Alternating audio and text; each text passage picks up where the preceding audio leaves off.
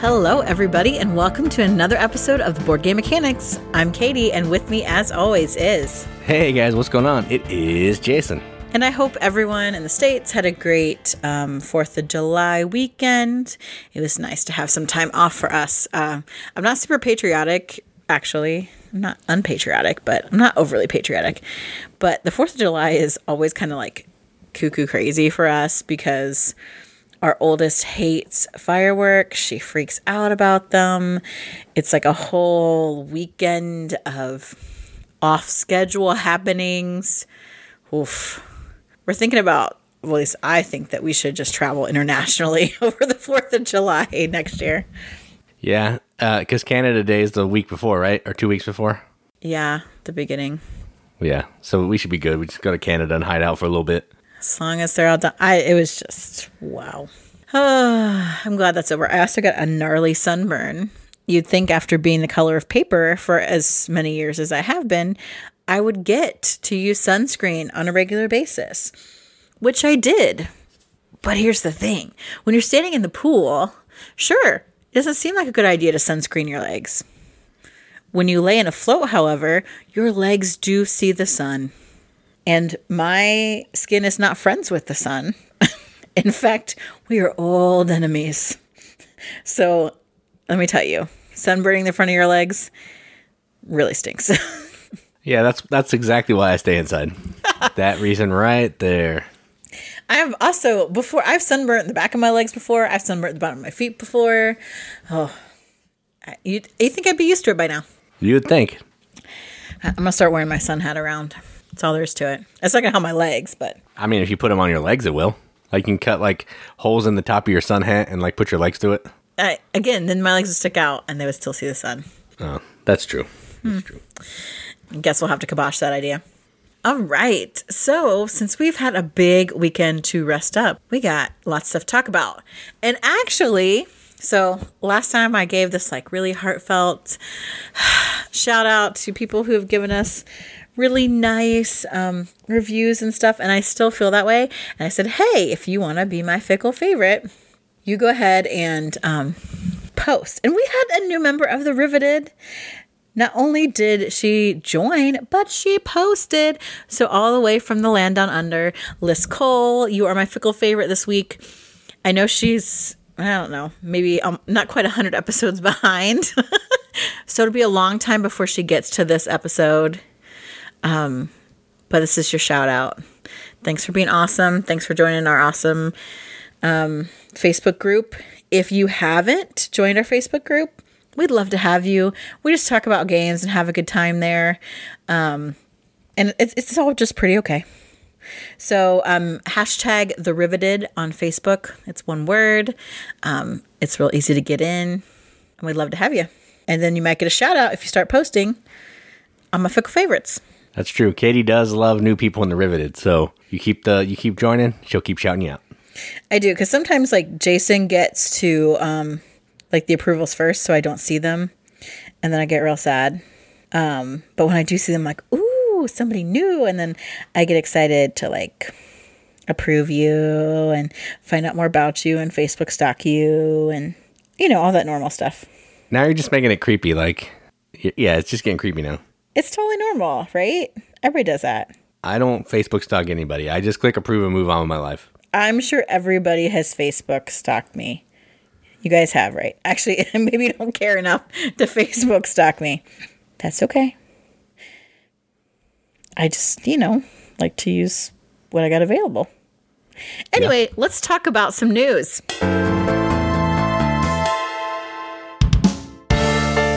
So, this week, I've got some really interesting and very wildly different themed games. The first game is a theme that I like. I always think there should be more themes, more games about gangstas. And this one is. It's called Scarface 1920, the OG gangsta. And so this is a really interesting looking game. So you get to be a mob boss in Chicago. So you got the map of, map of Chicago, and actually the mob bosses and and the areas and a lot of the stuff that happens in the game is based on like true historical things. So this is happening during Prohibition, Chicago. So like late twenties, early thirties. Um, you can be Al Capone. You can be um, Stephanie St. Clair. You can be Arnold Rothstein. You can be uh, Dean O'Banion. I thought you were going to say Arnold Schwarzenegger, and I was getting excited. Doesn't make make sense to the theme, but I was still really excited. That makes zero sense. Um, so this is like a really interesting combination of mechanics. So in this game, you've got your mob. You're obviously trying to control a bunch of territory um, and make the most money during Prohibition. So you're going to kind of make a plan and control like your um, like minions. I, they have, I think they have a better name for that. Thugs. Control your thugs and any other um, like mobsters that you hire because there are like extra thugs, different specialized types of thugs that you can get. Associates, like hitmen and moonshiners and um, bootleggers and corrupt cops and other and thieves and gamblers um, and like brothel madams and stuff. So you kind of you create a deck almost. So there's some deck building to that, and um, they give you like um, kind of muscle sometimes points. Um, they can give you different actions. They can give you influence in areas. So you use those to take like those cards will give you actions as well as like points of different types to spend on other actions. Um, and then there's worker placement pieces where you're putting thugs out on the board to do different things. So there's like a lot of stuff happening in this game. I watched a playthrough and I'm like, holy crap. So you're like completing jobs. They're going to get you stuff. Um, and you need certain things to complete the jobs. And sometimes they'll give you long term effects. Sometimes it's a one time effect. Um, you have an asymmetrical player power as a mob boss. You, and then there's like this Fed track that almost reminds me of um, kind of the suspicion track in um, Black Orchestra it's like the more suspicious kind of activities you do, the more your like um, kind of criminal activity points or whatever go up. And so then you've got Eliot Ness and his untouchables that are coming after you. Um, so like you have to watch out for that because then there's like these news cards and things happen. Um, that kind of change the game too. Like there's a bunch of mechanics all rolled up into one in this game. Like it's really cool because you're also like making businesses so you can make money. You can then go and like and expand your empire, raid other like neighborhoods, take them over. You're um, trying then make it your neighborhood maybe a little more high class and have a nightclub instead of just like a speakeasy or a casino. Um, there's just a lot of really interesting game mechanics in it there's also a solo mode for this, um, which I think is cool too. Uh, a lot of good stuff. Now, the bad stuff. It's full of miniatures and they're cool. Like, really, they are. And you got like little cool cars and they've really detailed like the costumes on the miniatures, even in the way they look. The cars look awesome. You've got barrels of like, you know, bootleg gin. You've got little handguns. Cool. Definitely really cool. Because of that, the price point is high.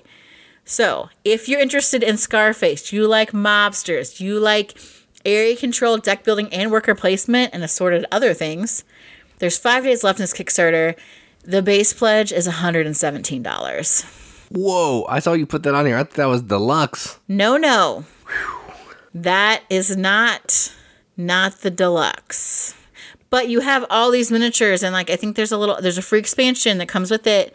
Um it, yeah uh yeah it's $117 there's a bigger there's a $164 pledge which gives you sleeves and wooden crates for goods and plastic business markers and stuff. But just like the core game and the unlock stretch goals is $117 this isn't eagle gryphon is it? No it's redzin gosh that like Eagle Gryphon's the only other company I've seen that has a hundred over a hundred dollar base game pledge. That is crazy, crazy. Yeah, I mean, I'm like out three times on this one. It sounds amazing. Like this game looks amazing. It, this would be a game I'd probably play and enjoy, but I can't. I can't do that. Yeah, it looks really great, and it looks like it'd be fun. And I, you know, I love a, a good mob theme. Um, but yeah, that's a big price point. But it is, you know, there's there's tons of minis, so each mob boss has their own mini. You got your thugs, your like generic thug minis. Then you get like your associate minis. Then you've got a mini for like the leader of the feds, Eliot Ness. Um, then you've got like your car miniatures, you know, all those like resources, the guns and the the bootleg stuff. So, I mean, you're paying for the plastic. Yeah, that's crazy. Maybe someday we'll play this game. Maybe, probably not, but maybe. Maybe. So my next game also has really awesome bits, really awesome art, but not $117. And this is a completely different theme. This is called Forest of Pangaea. Um, this is a game about like growing trees and um, being with the forces of nature. And it's just so, so, so pretty. Like it really is so beautiful. Really like simple, clean art, but it also has these great bits. So in this game, you have seeds. Um, there's also you get little wooden seeds, and there's different types of land. So you're getting resources, which are the different elements. So wind, um, water, you know, sun, all that stuff.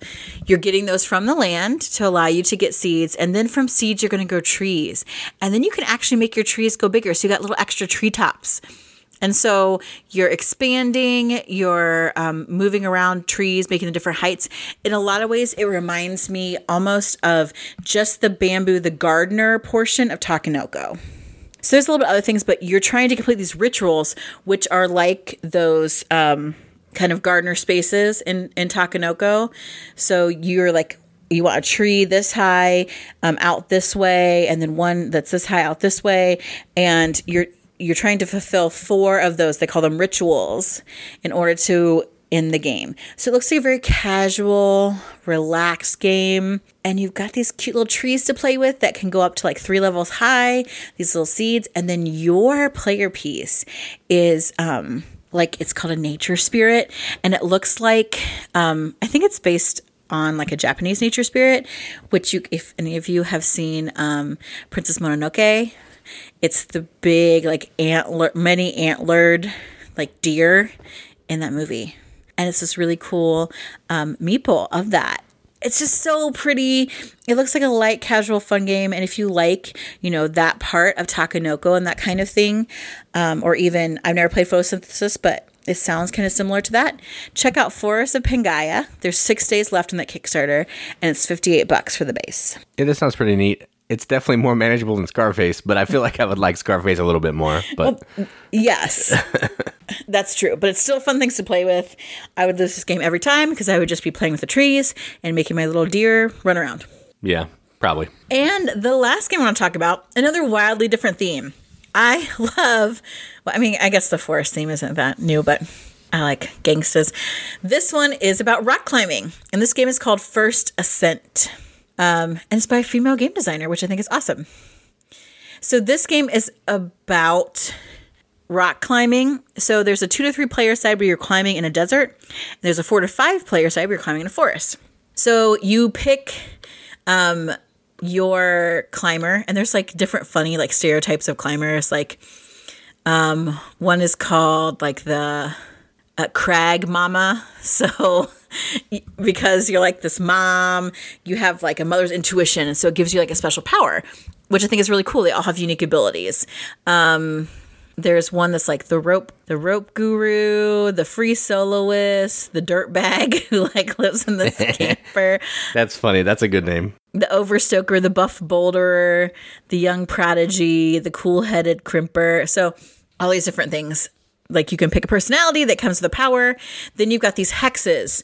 Um, they're called pitches. So these hex tiles kind of make up what the rock face is. And so, like, in order to like climb and go up these places, the pitches, you've got to psych yourself up. So there's like these psych points, um, and you might need some water. You might need a certain level of skill and gear that you get from some cards that you have. So you're collecting those cards as well to help you out. You're achieving these objectives like, oh, you want to plan a route to, you know, go a certain way, like climb three pitches that have an animal or an insect in its name, because all the pitches have certain names on them and you're like building up your skills. So like you on your little um climber personality, you can actually progress as a climber. And so then you climbing more difficult pitches can get easier as you go along and you can add like different gear and skills that you have that can be used on future um, climbs, which I think is really cool. Um, you're improving your technique, all this stuff, um, and you're building this pathway. So you're using rope. So you've got these little rope pieces. You're building up. It's not really a race to the top, but it's about making the best route to the top to get as many points as possible through your gear, through the skills that you're adding, through meeting these objectives, through improving your technique. It looks really cool, like interesting. Like there's lots of different stuff happening here. It's like a they say it's a medium weight, and I'd say that's true. There's double sided boards for the player mats. Um, you know, 10 characters with some good boards. Like, there's some cool stuff here. Like, you got your five little con- climbers and their little ropes. Uh, It look as much as I don't care about rock climbing, this looks fun. So, if that appeals to you, um, First Ascent has five days left on Kickstarter, and the base pledge is 49 bucks. Yeah, I think you said it's a mountain and a forest that you're climbing up. No, like Right. uh, one's a desert scene and the other one's like in a forest. Oh, so But there's no mount, mountains on both. Yeah, both. it's a rock face. Either way. yeah, that that's cool. The only games that I've seen like that, there's a Summit game Mm-hmm. that I that I haven't played, and then there's that little um, Dicey Peaks from like the Oh, yeah. di- dice game. Like I like the theme of the mountain climbing stuff. I just usually the game the, uh, Dicey Peaks is fun. It's not the greatest game in the world, but getting like a medium weight rock climbing game could be kind of cool. I know. There's like some really interesting looking mechanics in this one. I like that idea of like you're like doing some goal fulfillment. There's some like set collection in some ways with the cards you're picking, but you're really like trying to maximize that point, those points, and make this like strategic route building kind of thing. So that seems cool. Engine building, resource management, route building, set matching, modular board, all great things. That's First Ascent. Check it out. Yeah, sounds cool. That's all I've got for Kickstarter this week. All right, let's move into some games played. We got some games that we actually did play this week, which is nice. So let's just talk about a few. So the first one is a new hotness game. It's one of the new games that's available at Target. Um, we played a lot of these new games because our have. buddy, our buddy bought a lot of them. So There had a So big sale. He cashed in on it. yeah. So this one is Terraforming Mars Ares Expedition. So I believe this is still from Stronghold and Fryx Games, same designer as Terraforming Mars, I believe. And I could just be talking out of, out of my butt. I don't really know, but I, I think that's correct. But either way, this feels a lot like Terraforming Mars. It just is maybe a more simple version. And by simple, I mean you don't have to, there's not as much stuff you can do on your turn. So it's going to kind of streamline a little bit. So the way this game works is it's a card game. Terraforming Mars is already a card game, so that's kind of dumb. But um, it's effectively going to mix Terraforming Mars with Race for the Galaxy or Roll for the Galaxy. And what that means is each player is going to have five cards in their hand that's going to be like a phase of the game. So there's one which is, um, I can't remember what they are, but one's going to let you play cards, one's going to let you produce goods, one's going to let you play a different color of card, one's going to let you um, take actions, and the fifth one I can't remember, but there's five different actions you can take. You're going to play down the card of the action that you want to take. Everybody else also gets to take that action, but if you pick it, you also get a bonus action. And only the actions that the cards that people play down are the things that you're allowed to do on your turn. So if I really want to do action 3, I can either try to hope somebody plays action 3 to do it or I can play action 3 myself and be guaranteed to do it. So it's that kind of that kind of deal. And what you're trying to do, you're still trying to terraform Mars, you're trying to I think it's Mars or Ares. I don't know. You're trying to terraform It's the planet. Mars. You're trying you're trying to raise the oxygen, um, get some water out in the planet, and raise the temperature so it can be you can live on it. And you're doing that the same way. You're going to play cards. You're going to pay mega credits for it. You might have to get it'll give you heat production if you play some cards. It could give you some plants, all that kind of thing. So the normal card play of terraforming Mars is still in this. It's a little simpler, I think, but it's still in there. So that was a horrible explanation. Just think terraform. just think terraforming Mars mixed with Roll or Race for the Galaxy, and that's what this game is. So, what did you think of terraforming Mars Ares Expedition in the first play? Um, it was okay. It was okay.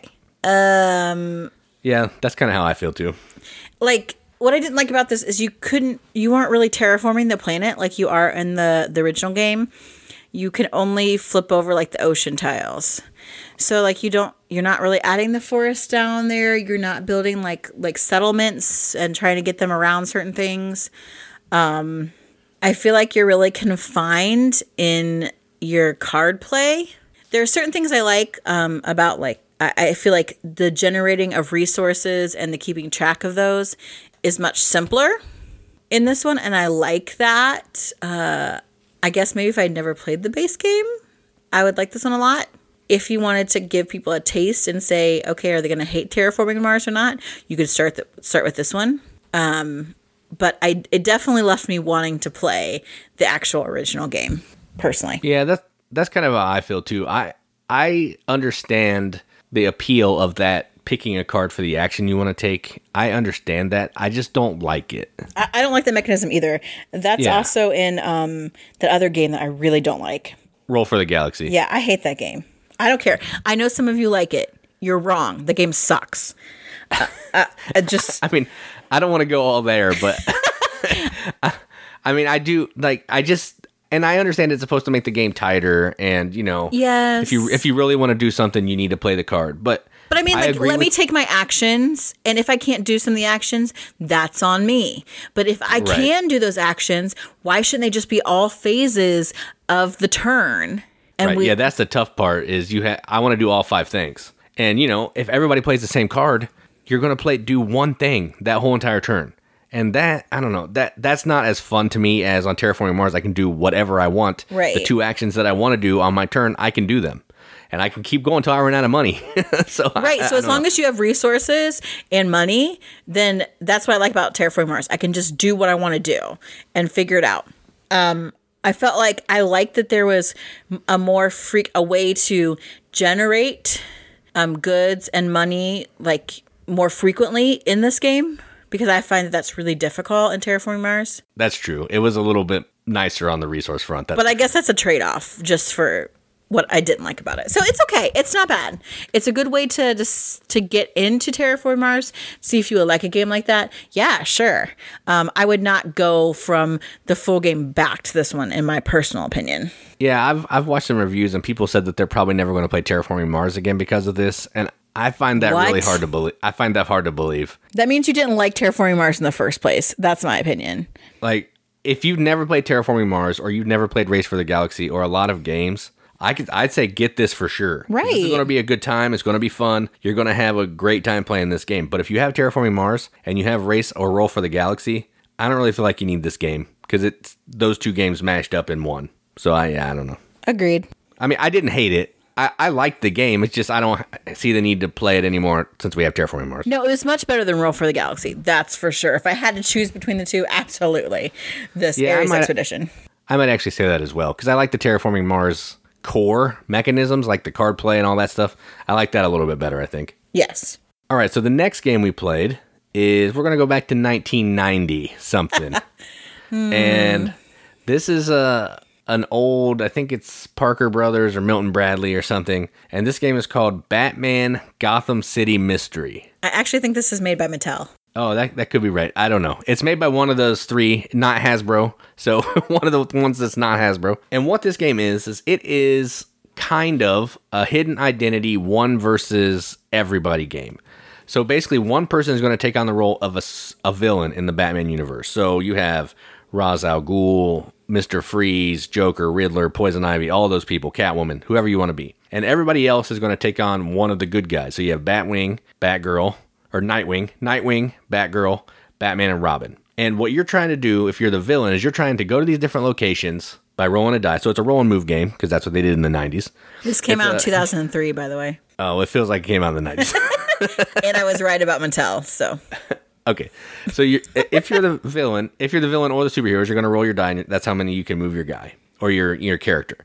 Then, if you're the villain, what you're trying to do is you're trying to get into these different buildings and collect items that's on this card that you have in front of you. There's ten different items that you're trying to steal. Your goal is to steal all of the items and to steal all ten of those items before the villains can figure or the good guys can figure out who you are. And the way that the good guys figure out who you are is the coolest thing in my opinion of this game and you can take if you arrest one of the henchmen or the minions whatever they are you can take the good that they're carrying in their backpack and you can put it in this cool like back computer thing what's going to happen is you're going to slide the the piece down in this computer and it's going to have a colored highlight of the characters that wants this item So the more items you're going to steal, you're going to start figuring out which character the villain is playing because sometimes only the the person that you think it is, they might not need this item. So you're trying to go all the way across the back computer to see where there's a solid yellow line of items to figure out who they are. And the good guys need to figure out who the villain is before the villain steals the 10 items. There's a little bit more to it. There's some special power cards you can play, but that's effectively it. You're rolling, trying to collect items if you're the bad guy. Good guys trying to arrest the villains, figure out who they are. So I think you like this one, maybe. So I'll let you talk about this one. Yeah, I played the villains. I still don't know how to use the back computer. I'm looking at a picture of it right now, and I still don't get it. Um, how I figure that out. So it's a good thing I played the villains. Um, yeah, the rules aren't quite clear on a lot of things. No, they're terrible. They're terrible rules. Uh, so I'm I'm not sure we played it correctly on many different points. Um, but I, I thought it was pretty fun because really the superheroes have a lot um a, a lot of advantages as far as the cards they can use to like move the Batmobile or the bat plane or whatever, which it probably would have been better if I understood what their different cards special powers did so I could try to avoid that because but I didn't. Um, also would help if I understood that on my villain card the things I needed to steal were in certain colors, and I could go to the building that had that color. And I thought you saw that, so that's why I didn't say anything. I'm an idiot, so of course I didn't see that. I might have saw it, but I didn't like put two and two together. So I might have actually won this game if I had done that properly. You probably would have actually, because we were being pretty terrible. You were pretty bad. The best thing about this, what I loved about this, and The even, most annoying part, you mean? no, the awesome part, and even though I didn't win, it was the best part, is not only are there like actual are items to steal at the different locations, but there are also like these red herring items that are like empty cardboard boxes. So you can go to one, and since I wasn't paying attention to my colors, I went to several places that didn't have anything I needed, but they did have cardboard boxes. So you can like put them in your your thug's backpack, and then I would kind of leave them sort of close to where like one of the heroes were. So they would think oh man we got this we got this bad guy. Yeah we'll go get it. And i'm like hee hee so when every time they turned over and they found out that the thug was only carrying an empty box i just had an evil maniacal laugh. And it was like the best thing ever. It made me feel so good every time. And i did it like seven times. So it, It felt was awesome. a ton. Yeah. We had three clues forever to try to figure out who you were, and we kept busting these people. There were like seven or eight red herring cards. It was getting really old. It never got old. It never got old. so I, I like it. Now that I kind of figured out how to play, I would like to play it again. I'd like us maybe just to solidify some rules, either as far as house rules go or something to kind of make it a little more clear. Um, but I, you know, I think it's a fun little like game to just play. It's a little more than a roll and move, so there's a little bit of extra stuff happening. And the back computer does look really cool. I just don't understand how to use it at the moment. yeah, I think before I ever play this again, I mean, I'm sure I'll play it with the girls or something at the least, but I definitely want to go through the rules and probably just rewrite them to make them at least play how I think they're supposed to play. Right, in a way that makes yeah. sense. Yeah, they're bad. But yeah, I enjoy this game. It's it's a silly game. Like it's not a great game by any means. It's probably not even a good game, but it was fun. Like I, I thought it was fun getting hosed over by the villain. It was it was fun. Yeah, and that, that's what a game's supposed to be. It's supposed to be fun. And a lot of these older games, they're not good, but you have a good time playing them. Yeah, and I really loved um like I was poison ivy. So like picking your bad guy and like oh that's really fun to me. So it was a good time. And the last game we played is a game that I've actually done a video for, so you can go check out our YouTube channel for that if you would like. And it is called Die of the Dead. So I've played this game, I don't know, three or four times, but this was Katie's first time playing it. And what you're doing in this is you are taking on the role of like a f- different family during the Day of the Dead celebration, and you're trying to get one of your souls up the Magnolia stairs. Is that right? I believe. Marigold stairs. Yeah, I don't I don't think it's Magnolia. Yeah, Marigold Stairs to so they can get back to the land of the living. And the way that you're doing that is it's effectively like a, a Yahtzee dice rolling game, sort of. You're trying to get your dice in these four different coffins, and each of the coffins is going to have a special ability, and you're trying to get your more of your dice into coffin number four, which is the coffin that lets you ascend the stairs than everybody else. But there's some dice where you can roll, and if people have duplicate numbers, they'll get booted out. There's uh, a coffin. The first coffin is always open. That's how you're going to kind of be able to remember which coffins have what dice in them as it moves down the line. There are four different special powers that you can use that are going to take place during certain parts of the game. But in essence, this game is about putting dice in the coffins, shaking them, and seeing what happens. So it's it's purely like a lucky game. You can try to negate it by putting dice in different places and using the special ability, but you're still at the mercy of the roll. So since this was your first play, what did you feel about this game? I actually really liked it and I didn't think I would. Like it looks cool. I like that aesthetic. Um, I like the Dia de Muertos aesthetic, the look of it, the sugar skulls and the marigolds, like in those bright colors. Um, and this comes with like cool coffins that act as like dice cups and dice trays, which I think is a really neat thing. Um, but I also I found that there was a lot of kind of strategy to this, despite the fact that it you are at the mercy of the rolls, but you can get these different offerings like from for the ofrenda that you can use to give you special powers to kind of manipulate coffins to where you want them to be to add more dice to the coffins that are getting rolled um, to kind of increase your chances. And just remembering because there's only one cof- coffin that's open and the other three are closed. So remembering where your dice are and you, there's only one of the coffins that will actually let you ascend on the stairs. So you're trying to get the coffin with your stuff to that one particular spot. Um, and how you do that, the manipulation of, and certain things, you know, cause the coffins to move and shuffle around, and you can cause them to move and shuffle around with like these special tokens.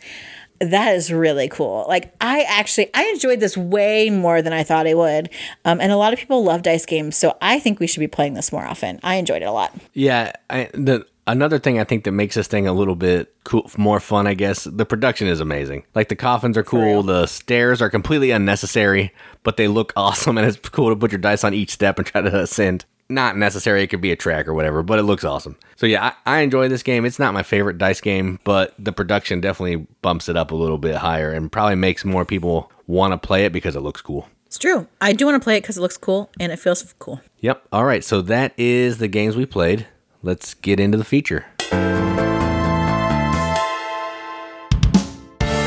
All right. So, our topic today is something that we usually don't deal with. Um, it is huge. It is a problem. We have brought this up in other episodes about things that annoy us about the board gaming like industry and like hobby.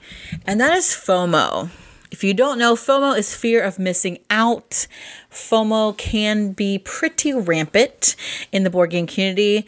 Um, part of that is due to Kickstarters, exclusives, games going out of print, um, the growing nostalgia. I don't know why it exists, but it does. And it's real bad in the hobby. Um, for Jason and I, we generally don't deal with FOMO because um, Jason's a cheapskate, and so he won't pay for anything new. and um, there's so many games out there that we really just don't get caught up in that fear of missing out on something new. And this generally happens with new things. It's not even as much experiences. Um, although that I have more of, not being at like a con, like never going to Essen Spiel my entire life, maybe. You know, that would be really sad. But for some people, FOMO is real. And I think the pandemic kind of brought a lot of that to the surface um, because we weren't out playing games with people. Everyone is at home. And so they're looking at the games coming out at Kickstarter and they're looking at these things that they want to have. Um, and now that things are slowly kind of coming back to some sense of normalcy, I think there's capitalization happening for FOMO and Kickstarter is getting more expensive. Shipping is going to be more expensive. There's all kinds of things happening. And so we see this as a problem for other people and we want to help you. We want to help you combat that FOMO so it will not take you down, make you depressed, drag you into his clutches.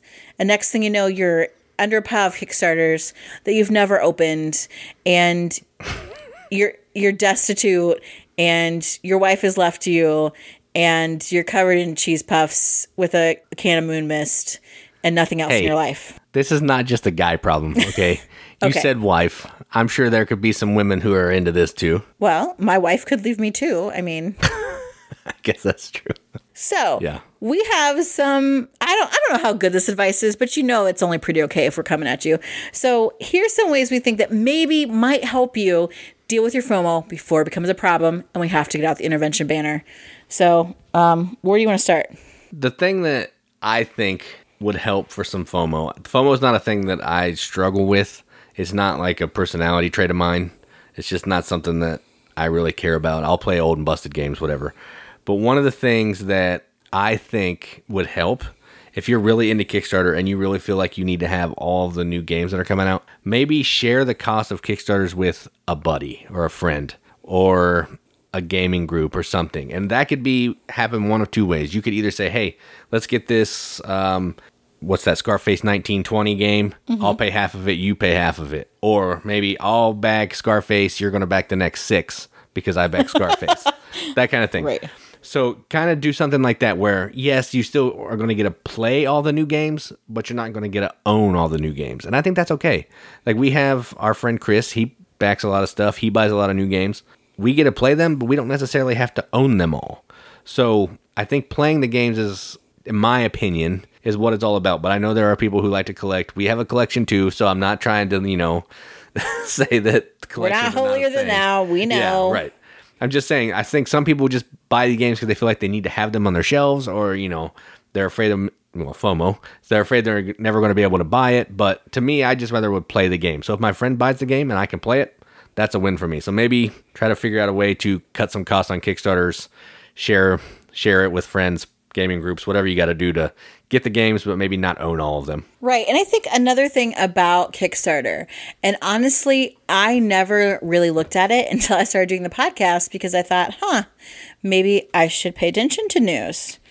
Um, but sometimes, especially when like Kickstarter is hot and heavy, you might need to take a Kickstarter timeout. It, it's so easy to get sucked in and look at all this stuff. And you're like, oh man, like I saw these dice that are like oversized and they had teddy bears inside. And I'm like, dude, those are really cool.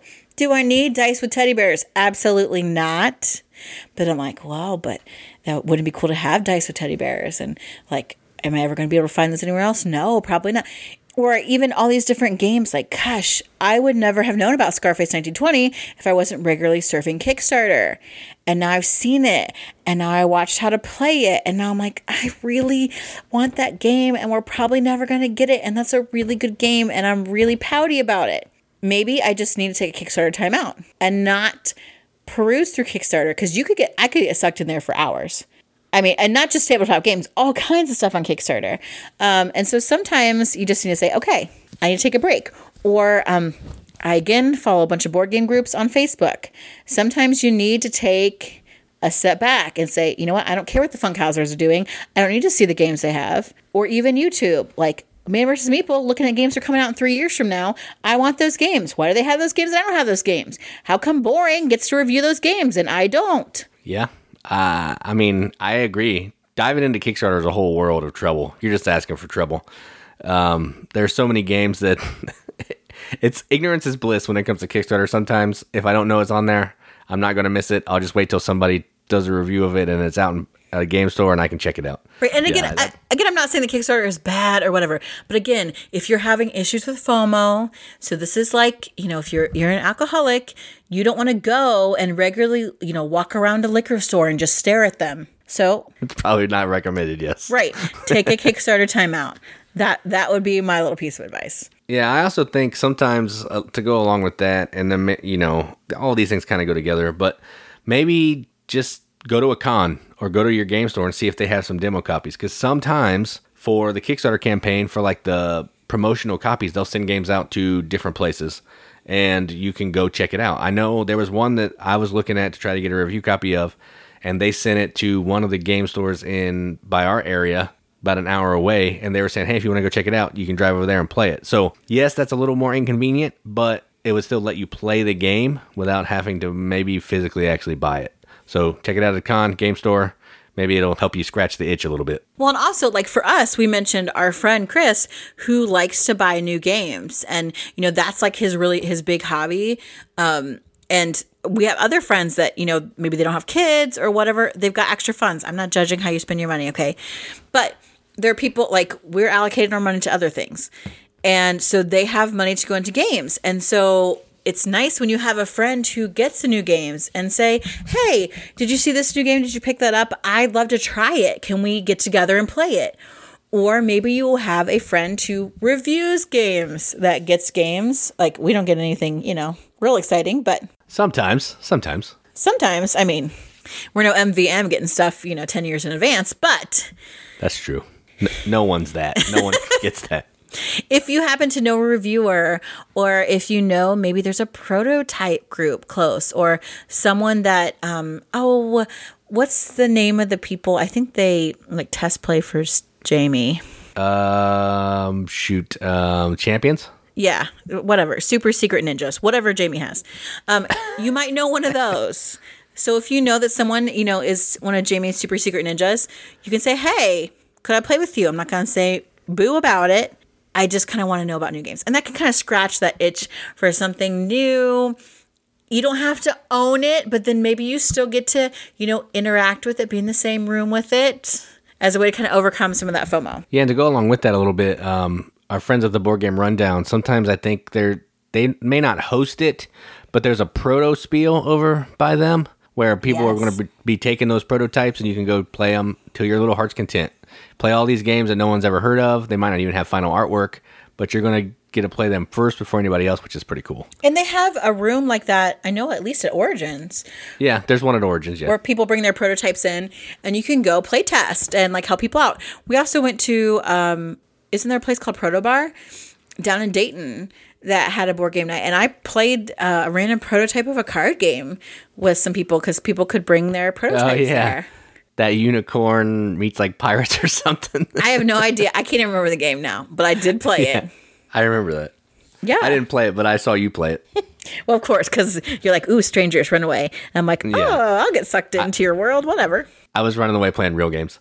Um, but yeah, also like not even playing new games. Like you could go find a game, maybe an older version of a new game. So, you know, if you wanted to play, this is a terrible example because this game was really hard to find. Maybe you wanted to play Rococo and you didn't want to pay $150 for the new version. You could go on Board Game Marketplace or BGG or Amazon or eBay and try to find an old busted version, meaning the first edition version, and play that so you can kind of feel how the game works, see if it's something that you'd want to actually spend your money on or if that old version is fine. Um, because a lot of the times, the newer versions are going to have maybe a little few rules tre- tweaks, but they're basically just going to have like a graphic design and art overhaul, which, yes, looks nice, but no matter what Katie says, it's not crucial to playing the game. The gameplay still is the same for the most part. There are some differences sometimes, but usually you can find those rules on BGG and you can just implement those new rules with the old version of the game. So it's not exactly the you know what you want, but it could maybe hold you over, and it could still let you play the game that you want to play without having to spend all that money. But the new ones are so pretty, and that makes you want to play them more. I'm not disagreeing with you that that new Rococo looks amazing, since we're going to use that example. It But- has a track, a points track. I want that points track. That's true. That is nice. And the shaped, like shaped, like thread and fabric. it's not necessary to play the game. That's all I'm saying. It's, It's not. necessary for me. Well, you're bougie, and everybody's not as bougie. as It's you. my FOMO. Um, that that is the one thing that's hard for me. That's the one FOMO when they come out with something that's new and pretty and it's got all the fun bits. Actually, my FOMO is deluxe editions because we, even if we do back a Kickstarter, which is rare, Jason will never back the deluxe edition because it's more money for what he considers to be unnecessary. And I consider all those fun little pretty pieces to be necessary. Um, so that is the hard part for me for FOMO. Um, but I, I think another way to kind of combat that is I've taken some of my old games and gotten cool upgraded bits for them. So I've kind of made my own deluxe edition, like through the help of a lot of you lovely riveted members. Um, you've sent me really cool stuff. Um, my Castles of Mad King Ludwig has the awesome, like this awesome 3D printed insert. Um, my Grand Austria Hotel, thank you, Mike Picorni, um, has all the cool little cake bits and um, wine bottles. And, you know, that has kind of helped me deal with my deluxe edition FOMO because that's the one thing that really hits me. Um, but for us, that's something that we like to do to combat it. And that's kind of, I don't know, another tip on how to get board games on a budget. When they're going to release a new edition or do a reprint, we'll start looking for the old and busted copies, man, because clearly we like ugly old games. Yeah. And I mean, probably also there's so many other games that may kind of play like the game that you're looking at. Right. maybe you could go play one of those. So, you know, if there's a worker placement game on Kickstarter, but it has a bunch of minis and stuff, maybe go play another worker placement game. Yes, it's not the same. I understand. None of these things are perfect substitutions. I get that. But it could still hold you over. Like if there's a, a shiny new Viking game, but you don't want to pay for it, go play Champions of Midgard. It has a cool Viking theme. So maybe you could play a game with a similar theme, similar mechanisms, similar minis, like some game that kind of fits in the same vein of the game that you're looking at. It could help. and and and really that's the issue is like we there are lots of new games that come out that we really like and really want and so it's just kind of well let's wait until we can find it retail or we can find a used copy or we can see if someone else might get it or maybe get it on a trade um, so really it's about it's not about saying oh i never want a new game or i never want to go after something new but I don't need to fear that I'm going to miss out on it because eventually it's going to resurface. If not very recently, maybe later on shopgoodwill.com 20 years from now, you'll be able to That's pick it true. up. That's true. That's like a, a cheapskate's board mi- gold mine right there. So your it's your gold mine. Not just mine. I've seen some people. some of those games get bid up pretty high. I know. I I want that compatibility game. I want that and I want a copy of Dream Phone. Dang it. Dream Phone is one of those games that gets bid up pretty high. I know. It's so fun. I used to play it all the time. I mean, I got Mall Madness, so That's true. what am I comp- It's it's close. I mean, I know they're not the same game, but that's still a good time. So finally, I want to close out with kind of words of wisdom from pretty much everyone's mom. So you know when you're out at a store and you see something or like you're at the grocery store and you're like, "Ooh, mom, like let's get cookies." Or it's like, "Oh, this is my kids." My youngest kid especially. She's like, "Let's go to Red Lobster for lunch. I want shrimp." My mom this is my kid. And also, when I was a kid, I'm sure I did this too, because she is just like me. My mom would say, We're not going to eat out. We got food at home. It's the same with games. You don't got to buy that new one. You got games at home. Most of us have a lot of games at home. Um, most of us have a shelf of shame, which I think is a silly thing. The shelf of opportunity is a much better way to say it. There's no shame in having games that you haven't played unless you got a FOMO problem and you're still buying, you're still like, don't want to miss out. So you're grabbing every game possible and like freaking out when you've got games that are sitting there waiting to be played, wanting to become a part of your board game repertoire. So yeah, yeah. whenever I think, oh my gosh, like, oh, look at all these cool Kickstarter games, I'm like, okay, let's go to the board. For us, it's the board of illegibility. And I'm like, okay, let's play a game off of here because to me, it's a new game. It's a game I've never played. It's a game I'm actually missing out on. Um, so I should go ahead and play it. And that gives me something else to look forward to, something new, um, or a friend's collection at looking for something new there. I know there are libraries also that loan out games sometimes. So there are games at home that you can go play and don't have to worry about something new. Yeah, uh, this is kind of a sad story, but the Dice Tower put up a video where there was a guy who donated. He passed away, and he donated. I don't know if he donated, but the Dice Tower bought it. But there was like 50, 60 to 70 boxes full of games. There were Kickstarter pledges that had never been opened in the box. There were multiple copies of brand new and shrink games that he never got to play. He never opened, didn't get them out of the box that they were shipped to him in. It's just that kind of thing that you have the game, you want to play it. So FOMO can can lead to that type of thing where you're just buying everything and you know you're never going to have a chance to play it. And Or next maybe thing you, don't know, you're dead. Or maybe you don't know. And your yeah, kids are selling your stuff off. and what do you have to show for it? Nothing. yeah, it's it's tragic. So don't be that. Don't don't be like that. Just get games, play, and have fun. That that's what it's about. Yeah. So really, on a happy note, um, carpe diem. So don't worry about missing out, but seize the stuff that you have. Try out some new things. Collaborate with the board game community to try out new games, to find games that are new to you, And eventually, those other brand new spanking games that you're so afraid of missing out on, they'll come around. Or, like the Board Game Rundown says, they may say it's Kickstarter exclusive, and yet the company sells that Kickstarter exclusive on some big box website. Yeah, Just give it five minutes. just just give it five minutes. Uh, so anyway, this is not to say don't buy new games, don't follow Kickstarter, nothing like that. It's just if you find that it's becoming a problem, you're like, oh, I'm missing out on all this stuff. How am I going to buy this new Kickstarter? How am I going to spend $117 for Scarface 1920, which I'm determined to do? Um, I know that's giving me some FOMO. Right there. it is. Um, we're gonna have to go play The Godfather and try and you know deal with it for yep. now. Yep, I agree. Because yeah, that that theme is cool and that game looks really good. But yeah, I don't know if this is a good topic or not. I don't know. I just thought it was interesting to talk about. I mean, pretty okay. That's all I gotta say. That's right. So, if you have any tips on how to deal with FOMO, or if you think we're completely out of our mind, tell us. Go to our Facebook page. Um, we always post our episode there, so there's a good post to comment on. Or, like I mentioned at the top, go to hashtag the riveted, join our Facebook group. We got awesome people. I love them all there. You're all my fickle favorites at one time or another. So come post, tell us how you're dealing with FOMO, how you're not dealing with FOMO, if you think FOMO isn't real. I don't know.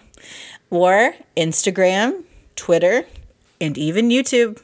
We're at all those places.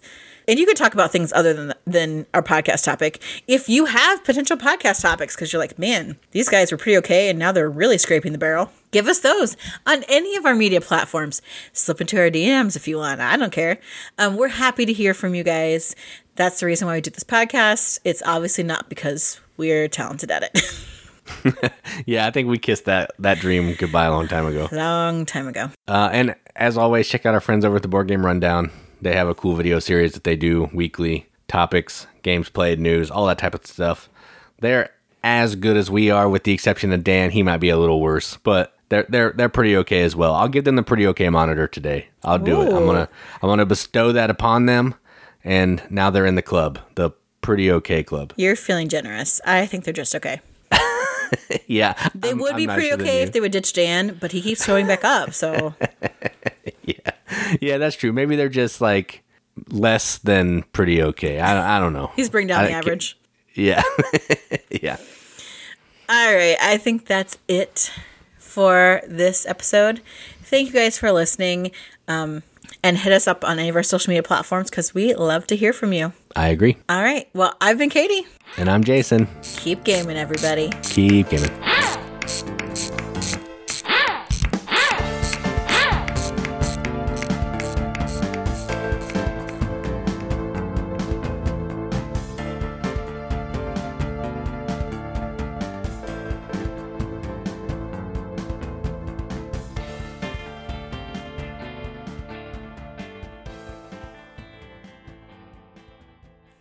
Of the story is keep gaming.